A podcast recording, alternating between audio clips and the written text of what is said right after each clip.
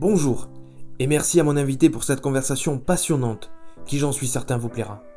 Si vous avez envie de découvrir d'autres interviews, en écrit, en audio ou en vidéo, je vous invite à aller sur lafrancecourageuse.fr et à partager sur vos réseaux sociaux. La France Courageuse est une initiative, un terrain où poussent les interactions et les discussions. Bonne écoute. Bonjour Quentin. Bonjour Baptiste. Bonjour, merci de me recevoir chez EIO, entreprise qui fabrique des lunettes conçues en plastique 100% recyclé, issues de déchets collectés dans les rivières françaises. Avant de parler de cette entreprise, de cette marque et des produits qui sont, qui sont formidables qu'on a sous les yeux aujourd'hui ensemble, je voulais un petit peu parler de ton parcours. Alors tu es diplômé d'une école d'ingénieur de chimie. Comment es-tu devenu entrepreneur? Oui, c'est exact. Alors, euh, j'ai fait une école à Bordeaux, une école de chimie euh, spécialisée avec une spécialité dans les polymères. Les polymères, c'est euh, des matériaux un peu particuliers, dont font partie les plastiques. Après cette école, j'ai fait un doctorat donc, dans un laboratoire du CNRS, à Bordeaux toujours. Et pendant ce doctorat, c'est vrai que je travaillais sur la, synthèse, la synthèse de polymères, non pas à partir de pétrole comme c'est souvent le cas, mais à partir d'huile végétale, donc à partir de biomasse, c'est ce qu'on appelle des polymères biosourcés. Et en fait, ce qui m'a intéressé pendant ce, cursus-là, c'était l'impact de ces matériaux sur euh, la société, mais sur l'environnement aussi en particulier, euh, au moment de la fabrication, mais surtout au moment de leur fin de vie. Euh, c'est le problème des plastiques, c'est la pollution plastique notamment. et moi, c'est ce qui m'intéressait, c'est de trouver des solutions pour lutter contre la pollution plastique en termes de sensibilisation, en termes de fabrication, d'éco-conception, etc. Et c'est pour ça que j'ai décidé de créer mon entreprise. Et comment est arrivée l'idée, le concept la solution des lunettes? Alors, à alors les lunettes, c'est arrivé un peu plus tard. Euh, sur la partie pollution, ce que j'ai voulu faire, c'était créer une filière, créer une filière qui allait de la collecte des déchets, donc principalement dans la nature, avant qu'ils atteignent en fait les, océans, euh, avant qu'ils atteignent les océans, et de créer une filière de transformation de ces déchets pour montrer qu'ils avaient une valeur, qu'on pouvait les valoriser, et pour créer aussi, générer un revenu qui permette de financer finalement la filière amont. Et pour ça, j'ai décidé d'aller euh, à l'étape finale, qui est la création d'un objet utile, design, fabriqué en France, et qui est euh, voilà, donc, euh, une utilité et qui puisse permettre de sensibiliser sur les, ces enjeux-là d'éco-conception et de générer ce revenu pour financer la filière. Et donc j'ai décidé de faire des lunettes. Et le fait que les lunettes, ce soit un objet qui soit porté par le plus grand nombre, c'est aussi, c'était aussi ça l'idée euh? Ouais, c'est ça, euh, complètement, parce que justement, si on veut qu'il y ait le plus grand impact, le plus gros impact, euh, le but c'est que ça touche le plus de personnes. Et les lunettes, eh ben, ça, tout le monde porte des lunettes de soleil, une grande partie de la population porte des lunettes de vue, et plus ça va aller, plus ça devrait augmenter, donc ça semblait être un objet pertinent. L'entreprise, elle a été créée en 2020, c'est ça? Oui, en janvier 2020. D'accord. Et aujourd'hui, comment ça se passe? Quels sont les, process? Au niveau de la collecte, au niveau de la recherche et développement et au niveau de la conception et de la commercialisation? Alors, sur, euh, ben, sur la filière, finalement, si on part de la partie collecte des déchets, enfin du matériau, c'est que les, donc les lunettes sont fabriquées avec des montures qui sont réalisées à 100% en plastique recyclé. Sur ce plastique recyclé, il y a 10% qui est collecté au niveau de rivière, 90% qui est acheté auprès d'un recycleur qui est situé dans les Côtes d'Or. Sur les déchets collectés dans les rivières, c'est un partenaire qui les collecte au niveau des rivières, donc dans l'Hérault, au niveau du massif du Caroux actuellement. Là, on est en train de développer sur d'autres axes. Nous, on récupère ces déchets-là, on les trie, on sépare bah, ce qui est plastique, ce qui n'est pas plastique. On, récupère les plastiques qui peuvent être transformés en lunettes. Ce n'est pas le cas de tous les plastiques. On fait ce tri, ce lavage, le broyage, donc on a des paillettes. Après, ces paillettes, elles sont mélangées avec celles qu'on achète auprès du recycleur. On appelle c'est l'étape d'extrusion. On fait un fond de la matière, on fait un fil, on le découpe en granulés après, ça part vers Oyonnax pour être injecté. Donc, on refait fondre cette matière et là, on l'injecte dans des moules sous pression pour faire les faces et les branches. Et après ça, on récupère à l'atelier d'Elio, donc euh, à Lunel, et on fait l'assemblage avec des charnières, avec les verres dans le cas des verres solaires. On fait le packaging, enfin, on met dans les coffrets, dans les étuis, euh, qui sont eux aussi fabriqués en France. Et on expédie, donc soit des opticiens, soit sur notre site euh, internet. Ah oui, c'est très c'est très technique. Hein. On sent que le fait d'avoir fait une école d'ingénieur, ça, te sert quand même. Euh, je, alors, je, ça, j'ai du mal à dire. Je sais pas, parce que. Je pense qu'il y a plusieurs aspects qui rentrent en compte. Euh, moi, j'ai mes parents qui sont artisans, donc cet aspect vraiment euh, travail des savoir-faire, enfin, des matériaux sont maquettistes. Donc, c'est quelque chose qui m'ont un peu transmis. famille de bricoleurs. Et après, je pense que l'école, l'école et la thèse qu'elle m'apporte, c'est vraiment plus la connaissance sur les matériaux sur ben, quels sont les mélanges qu'on va pouvoir faire, quels sont les paramètres qu'on va pouvoir utiliser. Je pense que c'est plus là-dessus. Et après, je pense que c'est une certaine curiosité. Et je pense que ça, c'est pas propre au fait d'être en école d'ingénieur. C'est plus que je, voilà, je pense que être quelqu'un de curieux. J'aime bien échanger, discuter et, avoir des idées. Et, je pense que c'est ça qui me motive. Mais le fait d'avoir été en école d'ingénieur, ça, ça, te sert au quotidien? Oui, probablement sur les process, sur euh, c'est vrai que ça apporte une, on va dire une certaine culture scientifique sur certains aspects et de pouvoir peut-être plus facilement rebondir sur certains, certains aspects techniques et, euh, et avancer, avancer comme ça. Une rigueur aussi peut-être? Et peut-être une rigueur, et, et peut-être une, rigueur, mais celle-là j'essaye de la travailler à côté parce que c'est pas quelque chose de naturel quand même chez moi. mais euh, oui, on va dire que ça j'ai peut-être acquis euh, justement pendant, pendant mon cursus. Ouais. Comment ça s'est passé au départ? Il y a eu des prototypes, il y a eu un prototype, la, la R&D, la recherche et développement, comment ça s'est passé au départ? Alors sur la R&D, eh ben en fait, sur la R&D, déjà, il y a une étape qui est importante, c'est l'étape de veille. Donc, c'est aller chercher euh, euh, les, bonnes publications, les bonnes informations aux bons endroits. Ça, en effet, euh, le fait d'avoir la, partie thèse m'a aidé, m'a aidé sur cet aspect-là, parce que je, ben, je, sais un peu où les chercher ces informations-là. Après, il y a des connaissances techniques sur les matériaux, donc c'est là que j'avais acquises aussi auparavant. Et donc après, sur le premier prototype, ce qu'on a fait, c'est donc il y avait une vraie question sur la forme. Donc euh, là, c'est des connaissances qu'on n'avait pas tellement. C'est mon frère qui m'a aidé là-dessus, en fait, pour euh, à la fois dessiner les modèles en 2D.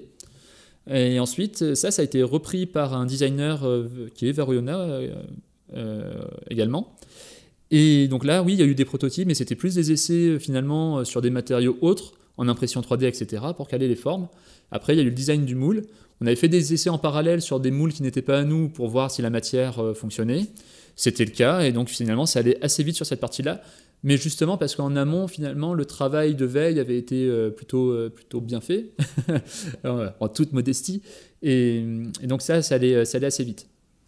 Pour rester sur le produit, pour rester sur les lunettes, pour les charnières en particulier qui sont réalisées en Allemagne, faute de fournisseurs en France, comment tu vois cet enjeu du fait en France quand certains éléments sont introuvables ici? Eh ben, eh ben c'est vrai que c'est un enjeu finalement. Donc euh, nous, enfin, au départ, c'est vrai que j'avais fait un, bon travail de recherche pour trouver le maximum de fournisseurs, euh, fournisseurs en France. Après, ben, lorsqu'ils n'existent pas, eh ben, on essaye de trouver la, meilleure solution restante. Donc là, c'est vrai que le fournisseur, il est en Allemagne, il est à Karlsruhe exactement. Et donc c'est à 20 km de Strasbourg. Donc en termes de distance de fabrication, ça reste, ça reste correct. Moi, ça me faisait penser, euh, euh, c'était un peu la situation rencontrée, il me semble, par, euh, par les fabricants de jeans, notamment la marque 1083 à Romans, qui eux avaient un souci avec les boutons, les boutons de jeans, qui n'est pas de fabricants en France. Et donc avec le temps, en augmentant les volumes, il me semble qu'aujourd'hui, ils ont réussi à créer une filière française. Mais ça met du temps, et donc peut-être qu'un jour, eh ben, on participera à la création d'une filière de fabrication de charnières en France. Tu aimerais? Ben pourquoi pas, ouais. C'est, euh, en fait, c'est le but. Le but, c'est pas simplement de créer une marque, euh, une petite marque euh, locale et qui travaille dans son coin.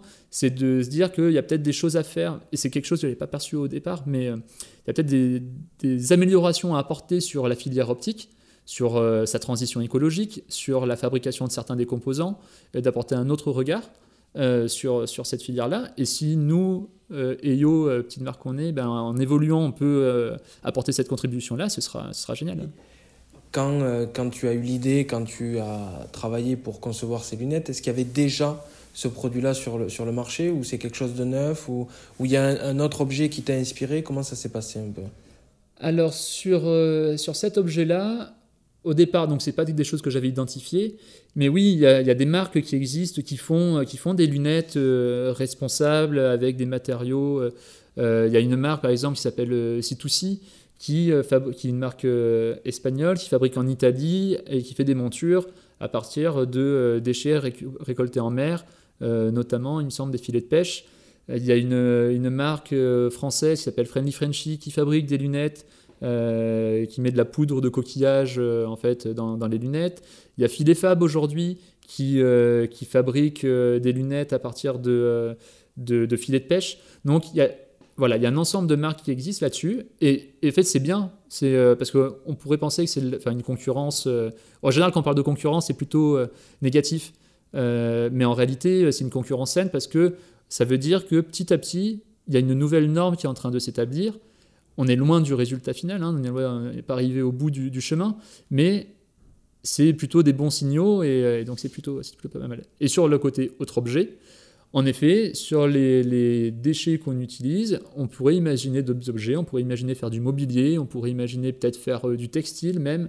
Alors il y a d'autres questions qui se posent dans le cas du textile, mais donc ça c'est pas pas exclu. Et justement, si on peut utiliser les lunettes comme un objet vitrine pour dire bah regardez, ces matériaux qui sont des déchets, on peut les valoriser, on peut en faire des lunettes, mais derrière on peut en faire d'autres choses.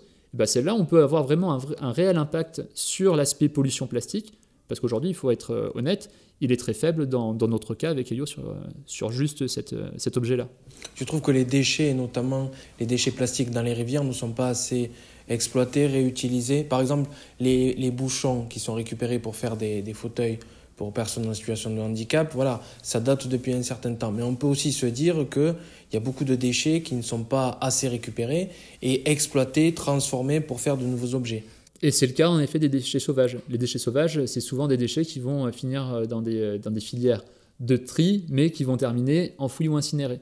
Et ces déchets-là, la majorité, ils sont, ils sont recyclables. Ils ont la capacité à être recyclés. Enfin, ils ont la, on pourrait les recycler à partir du moment où on met en face deux choses. Déjà, les procédés techniques pour le faire, à grande échelle, et ensuite des euh, débouchés industriels pour de la fabrication. Et ça, c'est un autre souci euh, de la problématique du recyclage en France. C'est pas juste qu'on n'a pas envie de le recycler, c'est que derrière, étant donné qu'on a délocalisé massivement euh, notre industrie manufacturière, il n'y a plus forcément on n'a plus forcément la capacité d'intégrer ces matériaux-là. En fait, on importe du déchet, parce qu'on fabrique à l'étranger principalement, et donc on importe des déchets qu'on va pas savoir gérer ou mettre une fois qu'on les recycle. Bon, ce n'est pas la seule explication, mais en tout cas, c'est quand même une piste, d'où l'intérêt de refabriquer en France des objets notamment utiles, comme des lunettes ou, euh, ou d'autres. Tu trouves que cet aspect de recyclage, ou en tout cas d'économie circulaire, elle n'est pas assez développée en France? Ben, Je pense qu'elle pourrait l'être plus. Euh, ce qui est certain, c'est qu'aujourd'hui, on, en entend davantage parler. Maintenant, on devrait aller encore plus loin. Si euh, tout était circulaire, sur la théorie, dans, un monde idéal, euh, on n'utiliserait plus de, matière vierge. C'est n'est pas le cas, donc c'est qu'il y a un problème de circularité. Après, est-ce qu'on sera capable de faire du 100% circulaire? Ça semble compliqué, mais en tout cas, il y a des choses à faire. Et sachant qu'au départ de la question de la circularité, il y a la question de la consommation et de la surconsommation et le fait de fabriquer des objets qui vont être utilisés sur du, du jetable, des objets jetables, ou, euh, du, euh, ou de très court terme, en fait, avec la question de l'obsolescence, etc. Donc il y a un enjeu aussi à consommer moins, consommer mieux.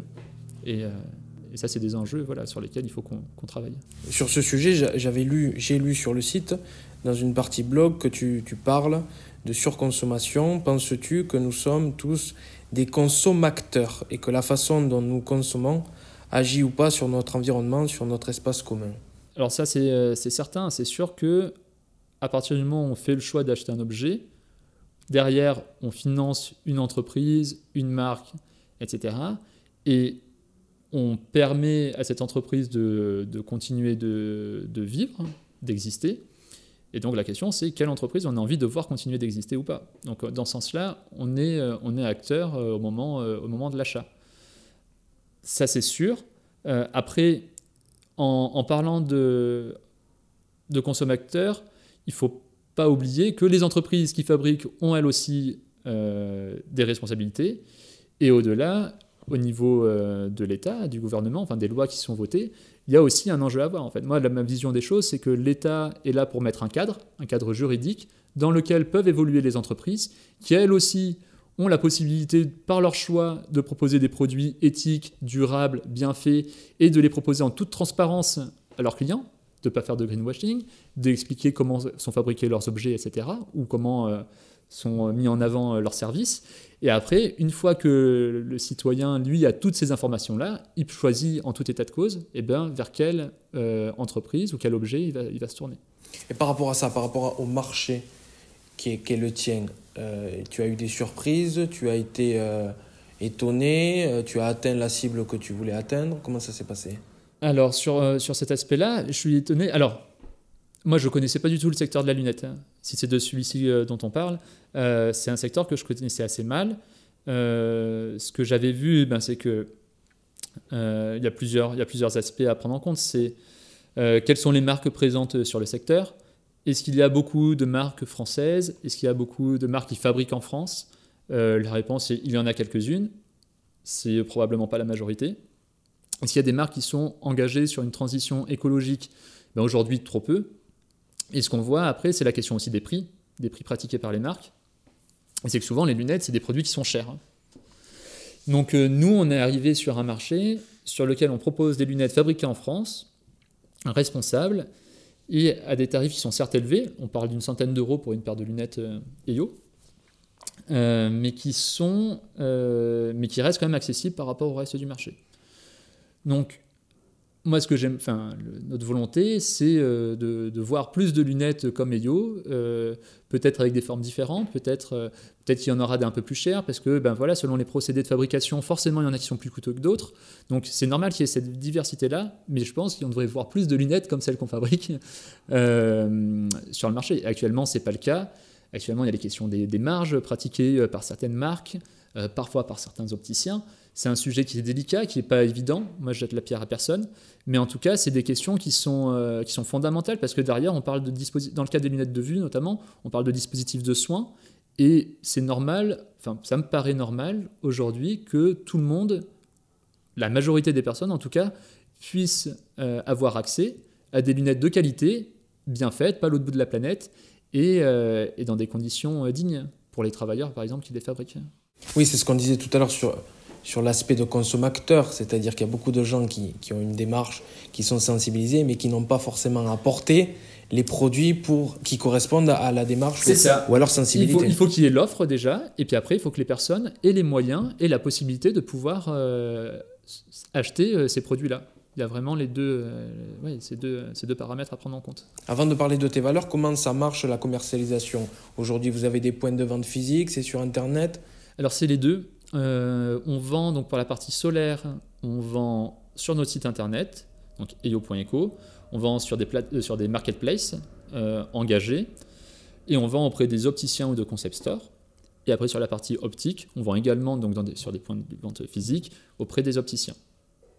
Et donc et ça un peu partout en France, vers Lyon, Toulouse, Nîmes, Marseille, Nantes, Tours, il y a Paris aussi. Donc euh, voilà. Et ça, c'est quelque chose qu'on est en train de développer justement pour que tout le monde puisse avoir proche de chez lui euh, la possibilité d'essayer euh, d'essayer nos, lunettes. Oui, il y a une marge de progression. En tout cas, on, peut pousser le curseur un peu plus loin. Ah oui, oui, là c'est que le début. je parle beaucoup, mais on est encore une petite entreprise. Et donc l'objectif, ça, va être ça, ça va être de se développer, oui. Parce que encore une fois, l'objectif final, c'est de sensibiliser le maximum de personnes, de toucher le maximum de monde. Euh, dans la question des lunettes, il y a aussi la question de l'esthétique et euh, de c'est quelque chose qu'on va porter sur le visage, donc il faut que ça nous convienne parce que si on veut euh, limiter l'impact justement du produit, il faut qu'on ait envie de le porter le plus longtemps possible. Et donc la question du design est fondamentale voilà, pour ce produit-là. Et donc on essaye d'avancer sur tous ces sujets qui sont très intéressants. Qui sont importants qui sont importants. On reviendra sur la sensibilisation tout à l'heure, mais avant j'aimerais qu'on parle un, peu de tes valeurs. J'ai lu que la vision qui est celle d'EYO, qui comprend innovation, engagement, lutte contre la pollution, éthique, préservation, euh, sont des valeurs importantes et euh, nous, à la France Courageuse, on croit que euh, les projets, les entreprises sont à l'image de celles et ceux qui les portent. Est-ce que les valeurs et la vision d'EYO, c'est aussi tes valeurs et aussi ta vision? Ouais, je, je, crois. Euh, ce serait. C'est forcément ben, au moment où, le projet arrive, euh, il vient sur euh, des, problématiques, enfin moi qui me tenait, qui me tenait à cœur. et je pense qu'on a tous un peu ce sentiment. J'imagine ce sentiment quand on écoute les informations, que ce soit la radio, télé, etc., qu'on voit passer des infos, des moments de râler un peu, de se dire ouais mais là il y a quelque chose qui cloche ou ça ne va pas. Euh, et, sur certains sujets, on peut se dire, bah tiens, euh, est-ce que moi, j'ai, euh, est-ce que je peux avoir quelque chose à, dire et à faire dessus pour essayer de changer les choses? Et après, bah, on, essaie, moi, ce que j'ai essayé de faire, c'est de mettre en place un modèle économique pour créer un projet autour de ces valeurs-là. pour, ben, pour avancer, quoi. en se disant que pour moi, la, composante économique, elle est importante parce que c'est elle qui permet de rendre le projet viable dans le temps et durable. Et le but, c'est que le projet le soit parce que les valeurs, elles sont euh, intemporelles, il faut qu'elles durent, euh, tiennent aussi longtemps que possible. Et donc après, ben, on construit le projet autour de ça. Euh, c'est pas, toujours simple, mais mais c'est voilà, la boussole. La difficulté quand on est entrepreneur, c'est qu'il faut arriver à concilier le projet, la technique, les objectifs, la gestion d'une entreprise avec des qualités, un engagement personnel. Et des fois, l'aspect personnel ou la sensibilité personnelle, des fois, prend prend un peu le pas. C'est compliqué, non? Peut-être, je sais pas comment tu vois les choses, toi. C'est vrai que c'est pas, pas toujours évident, parce que souvent, en tout cas, c'était un sentiment que j'avais beaucoup au début. Euh, j'avais un objectif assez clair sur la question de la pollution plastique, sur l'impact que je voulais avoir. Et assez rapidement, je me suis rendu compte que cet impact, je l'avais pas. Et donc, ça m'a posé quelques, quelques questions. Euh, ce que j'ai compris, c'est que cet impact, il pouvait être, euh, bah, il pouvait être différent, il pouvait être sur d'autres aspects. Euh, je partais sur la pollution plastique. Aujourd'hui, bah, je pense qu'on peut avoir un impact sur la filière optique. Et ce que je me dis aussi, c'est que, au fond, je sais ce que j'ai envie de faire et je, voilà, je sais quelle valeur j'ai envie de défendre. Et que même s'il y a des moments, il y a des changements sur le plan, à la fin, la motivation reste la même et que, et que on finira pas y arriver peut-être par des moyens détournés, mais ça fonctionnera. Donc euh, c'est ça qui me permet de, continuer aussi et, de ouais, continuer d'avancer. Et comment tu expliques ce delta qui est entre des fois les croyances, les ambitions, les idées, les intentions, et après la complexité d'une réalisation? Et pas parce que euh, on se heurte à la réalité du, terrain. Euh, c'est que la, des lunettes, elles ont beau être. Enfin, moi, j'ai le sentiment qu'on les fait bien, que on y met du cœur et euh, qu'elles sont jolies et qu'elles ont du sens, bah, malgré tout, ça reste une idée et que l'idée, il y a une réalité qui est, il y a un marché, des gens qui sont prêts à acheter ou pas certains objets parce qu'ils ont des attentes. Et que finalement, depuis le, depuis le début de la, discussion, je parle beaucoup de moi, mais, mais finalement, euh, ce qui compte, c'est euh, pas moi, c'est ce que les gens attendent, c'est ce que les gens pensent, c'est ce que les gens ont envie d'acheter ou ressentent par rapport à ce qui se passe d'un point de vue écologique, d'un point de vue politique, d'un point de vue économique aussi. On voit qu'en ce moment, ben, c'est pas facile pour, euh, pour, la, enfin, pour beaucoup de personnes, que ce soit en France, mais on parle aussi là d'autres personnes euh, à l'étranger. Et tout ça a un impact sur la situation actuelle. Et peut-être qu'aujourd'hui, ben, pour des personnes, c'est pas évident d'aller mettre 80, euh, 100 euros pour une paire de lunettes. Et, et ça, ce serait bah, il faut en tenir compte. Je peux, on ne peut pas faire comme si ça n'existait pas. Et du coup, nous, on est obligé de s'adapter par rapport à ça. Et c'est normal. Donc euh, voilà, c'est le genre de réalité auquel on peut être confronté. Tu parlais tout à l'heure de surconsommation. La surconsommation amène euh, les surdéchets et aussi a un impact sur la surproduction. On en parle beaucoup de la surproduction et, c'est un enjeu assez, assez important. Par rapport aux déchets plastiques dans les rivières, quel regard tu portes sur ça? Ça te scandalise? Tu trouves qu'il y en a de plus en plus? Euh, Voilà, tu as un avis sur le, sur le sujet? Comment tu, comment tu vois les choses? Alors sur l'augmentation de la quantité, je n'ai pas de, de, chiffres à apporter sur ça. Euh, est-ce que ça me scandalise? Oui, il y, y, a un côté où c'est... Euh, alors ça c'est le paradoxe hein, du... du on va ramasser des, des, déchets dans les rivières, il faut qu'on en trouve pour alimenter les lunettes. Mais en même temps, euh, l'idéal, ce serait qu'il n'y en ait pas et qu'on fasse euh, des lunettes avec des déchets euh, issus de filières classiques, etc. il n'y a pas vraiment de plaisir pris au moment de la collecte des déchets. moi, ça m'est arrivé de. Je fais très peu les ramassages, c'est pas moi qui m'en occupe, je, suis sur la partie après, enfin, je les ramène ici. Mais ça m'est arrivé quand même de ramasser, notamment sur des décharges sauvages. Bah, ça met juste en colère en fait. On se dit, mais qu'est-ce que. Est-ce que vraiment on a un impact sur ça? Enfin, à quoi, à quoi bon? Donc c'est assez frustrant. À, noter que quand même sur les déchets qu'on récupère sur les rivières, la problématique, c'est la problématique pas mal des inondations aussi, euh, qui ramènent des déchets, euh, enfin voilà, qui, euh, qui, qui passent dans les jardins de certaines personnes qui habitent proches proche des rivières, etc. Donc il y a aussi cette dimension-là. C'est qu'en fait, l'inondation, ça va passer partout, ça va ramasser les, salons de jardin, le, kayak qui traînait sur la berge, etc. Et ces aspects-là. Après, par contre, sur d'autres déchets, quand on parle de, de bâches agricoles, les bâches agricoles, ben, ça veut dire qu'il y a peut-être un enjeu euh, sur ce type de produit-là, qui est peut-être et probablement nécessaire euh, si on veut euh, soutenir une agriculture, enfin, pouvoir continuer de produire en quantité suffisante des, produits, des, produits, des produits agricoles, des aliments. Mais, mais, en même temps, peut-être qu'il faut, ben, pour le coup, là, faire des bâches agricoles biodégradables, qu'ils le soient vraiment, des vraies bâches agricoles biodégradables, parce qu'on sait que ces euh, produits-là, ils vont finir dans la nature. Et ils vont se décomposer et ils vont polluer la nature. Donc euh, voilà, il y a, un vrai questionnement à avoir sur la question de, l'éco-conception, c'est-à-dire de la fabrication jusqu'à la, fin du cycle de vie d'un produit. Si, on veut régler les problèmes, il faut les régler plutôt à la source. Alors ça me fait venir à, cette autre question, et on y vient sur la sensibilisation. Quel regard tu portes sur la sensibilisation et sur l'éducation concernant le recyclage, le durable, la consommation? Là, je pense que j'ai un avis peut-être un peu biaisé, parce que finalement, bah, vu que c'est des questions euh, enfin, que je me pose beaucoup, c'est le, genre de choses que je lis beaucoup, donc j'ai le sentiment qu'on en parle. Mais finalement, ce qu'on voit aussi, c'est que euh, quand j'en parle à des personnes qui sont un peu extérieures au milieu, eh ben, c'est que sont, euh, elles sont paumées.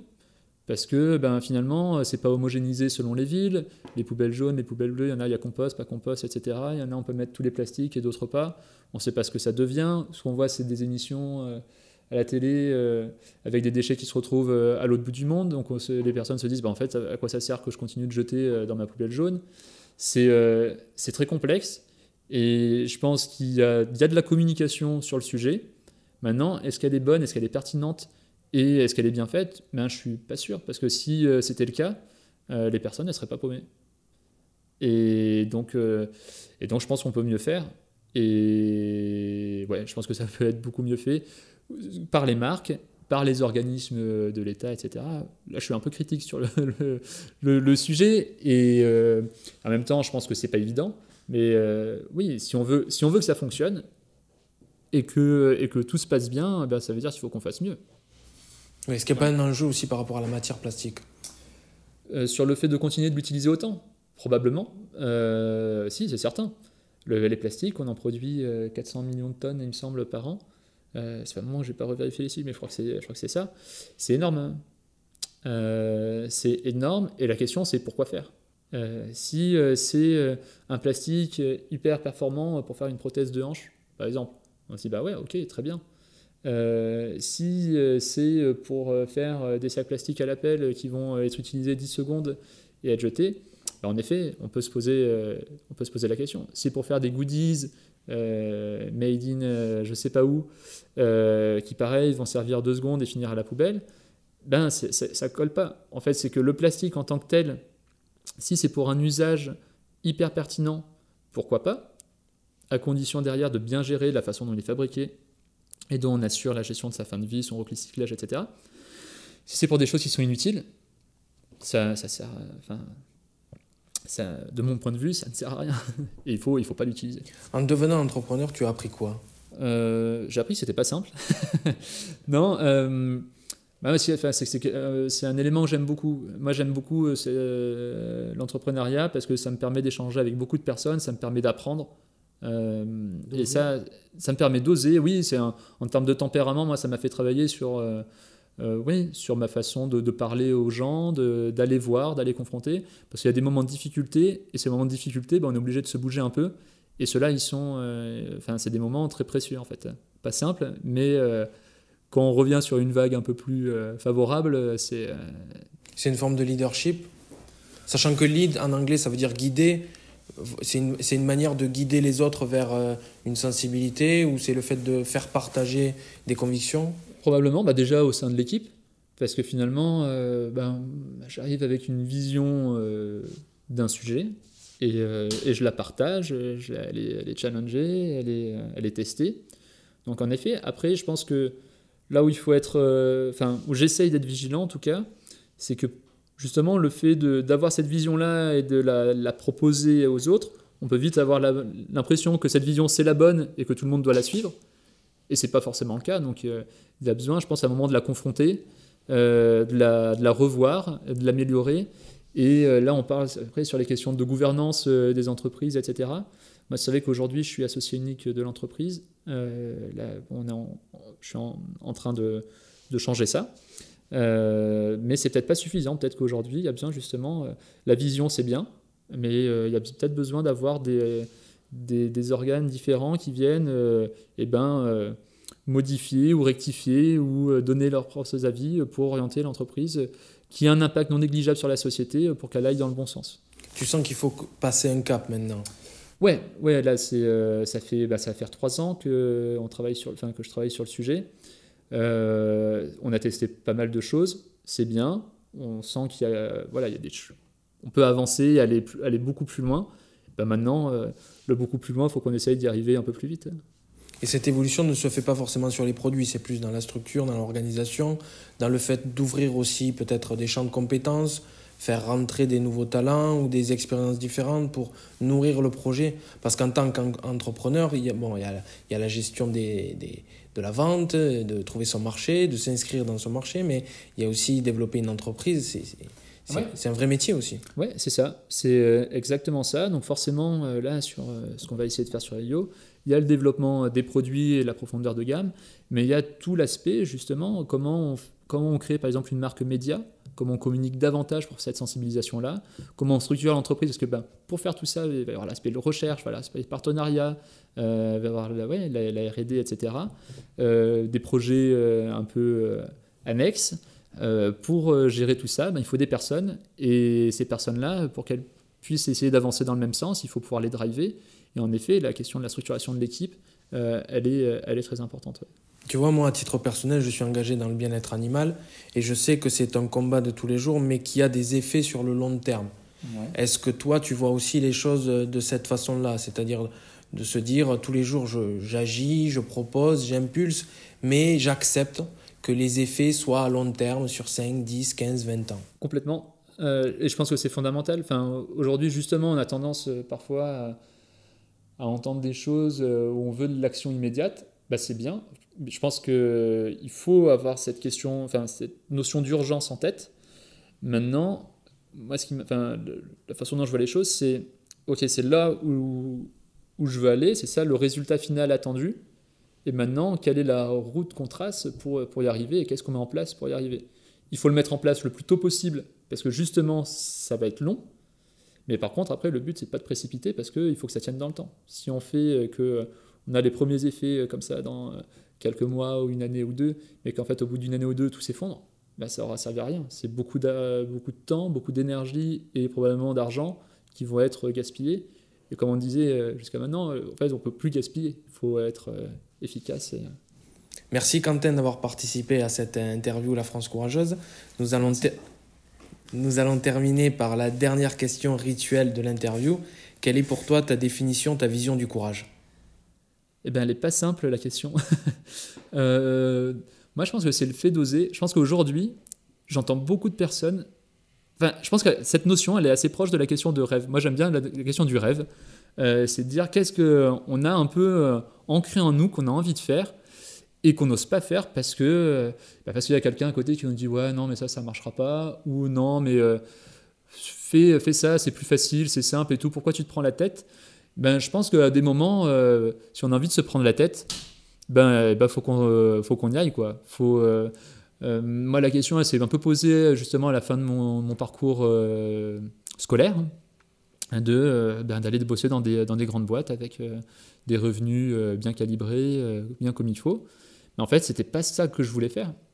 ce que je voulais faire, c'était créer une, entreprise et essayer d'avoir de l'impact, avoir une équipe et m'éclater.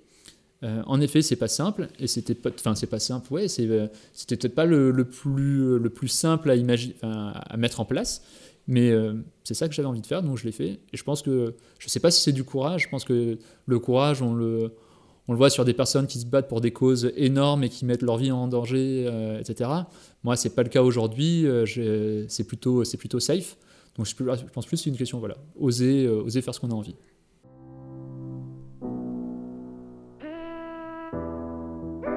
Si vous avez envie de découvrir d'autres interviews, en écrit, en audio ou en vidéo, je vous invite à aller sur lafrancecourageuse.fr et à partager sur vos réseaux sociaux. La France Courageuse est une initiative, un terrain où poussent les interactions et les discussions. A très bientôt pour de nouveaux invités et de nouvelles interviews.